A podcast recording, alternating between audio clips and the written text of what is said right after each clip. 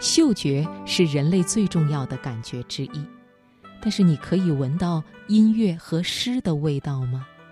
作家蒋勋认为，画也是有味道的。那今晚的读心灵，就先让你听蒋勋的文章。好的画通常都有气味。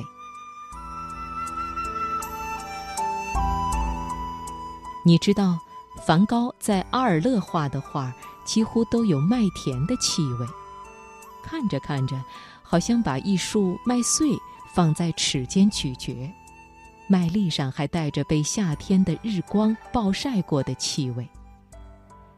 有些画家的画是没有气味的，画海没有海的气味，画花没有花的气味，图具形式。很难有深刻的印象。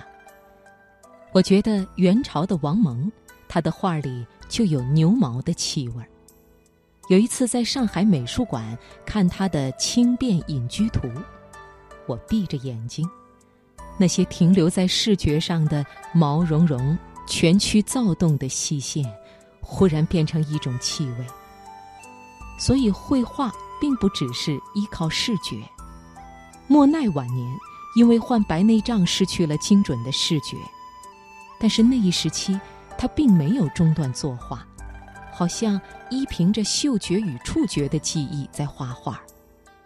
一张一张的画，一朵一朵的莲花从水里生长起来，含苞的蓓蕾倒映水中，柳梢触碰水面，漾起一圈圈涟漪。我在那画里听到了水声，触摸到了饱满的花苞，我也嗅到了气味，水塘里清凉的气味。视觉只是画家所有感官的窗口吧？开启这扇窗，你就开启了眼、耳、鼻、舌、身，你的视觉、听觉、嗅觉、味觉、触觉也都一起活跃了起来。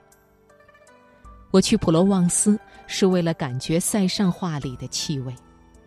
那条通往维克多的山路，塞尚为了写生走了二十年。我走进那一条山路，远远可以听到海风声，海风里有海的气味。和故乡潮湿咸腥的海不同，那里的海气味比较干燥清爽，比较安静。是地中海的气味。我一路走下去，空气里有松树皮馨香的气味，还有一点橄榄树木的青涩气味。在塞上画过的废弃的采石场，我嗅到了热烈过后冷冷的荒凉气味，有堆积的矿土和空洞孔穴的气味。塞尚的画里有岩石粗糙的质感，有海边与松林里的风声，但是这一次，我纯粹为了寻找它的气味而来。许多艺术工作者是带着对气味的记忆去写诗、去跳舞、去画画、去作曲、去拍摄电影的。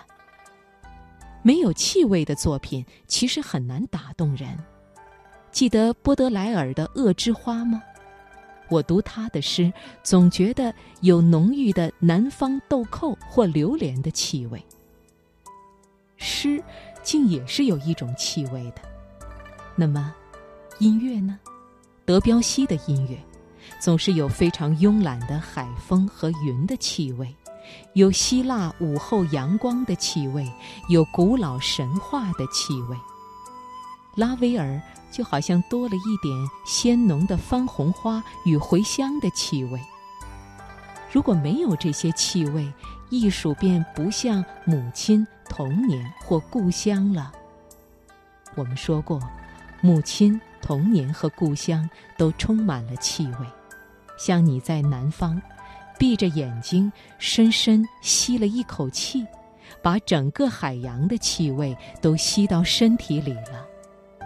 海在你的肺叶里，海在你的皮肤上，海充盈了你身体每一个细胞的空隙，海占领了你的视觉、听觉、海包围着你，从心里压迫着你，使你心里哽咽着。有一天，你要写诗，你要画画，你要唱歌或跳起舞来，那海就在你心里澎湃起来。不是你去寻找它，而是它铺天盖地而来，包围着你，渗透着你，令人难以自拔。